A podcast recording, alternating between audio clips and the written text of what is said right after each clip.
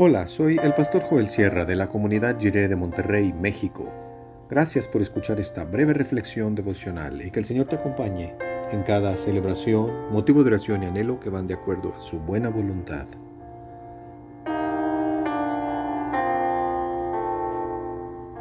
No te rindas. Dice el verso 8 del Salmo 119 en la versión La Palabra. Yo quiero respetar tus normas, no me abandones por completo.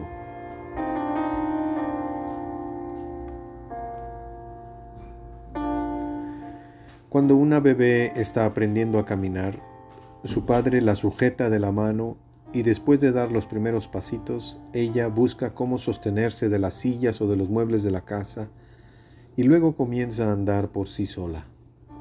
Después de algunas caídas, Sigue intentándolo, pero siempre busca regresar a la seguridad de los brazos de su Padre. No me abandones por completo.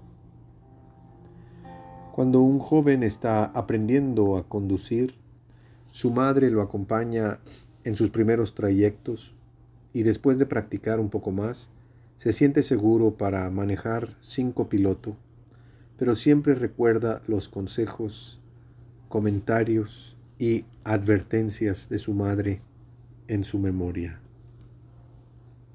No me abandones por completo. En nuestro paso por la vida tendremos que tomar más de una decisión importante.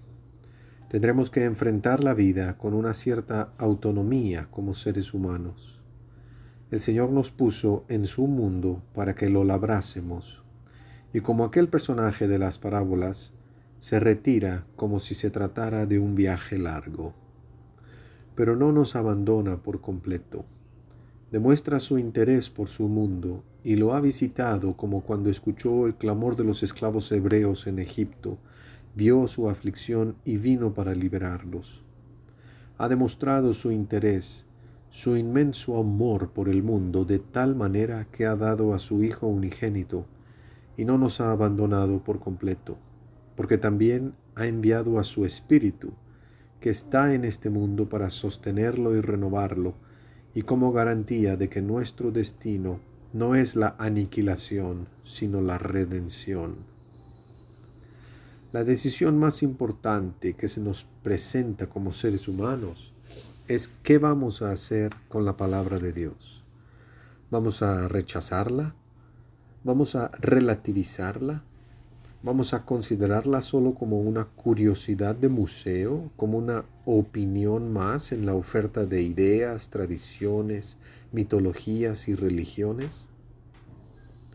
La decisión más importante de nuestra vida es la de recibir la palabra de Dios, escucharla, atenderla, obedecerla y seguirla al reconocerla encarnada en el Señor Jesús de Nazaret es el voto más sagrado que podemos llegar a hacer.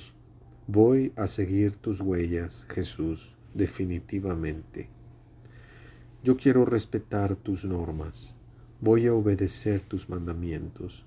Voy a vivir de frente a tu palabra. Pero como soy un simple humano, débil e inconstante, para poder cumplir esta promesa, te necesito, Señor. No me abandones por completo. Dame solo un poco de autonomía para poder ejercer mi dominio propio, que sé que es algo que te agrada. Pero que tu espíritu esté siempre cerca, porque sin tu ayuda no voy a poder levantarme cuando caiga. Por favor, no te des por vencido conmigo.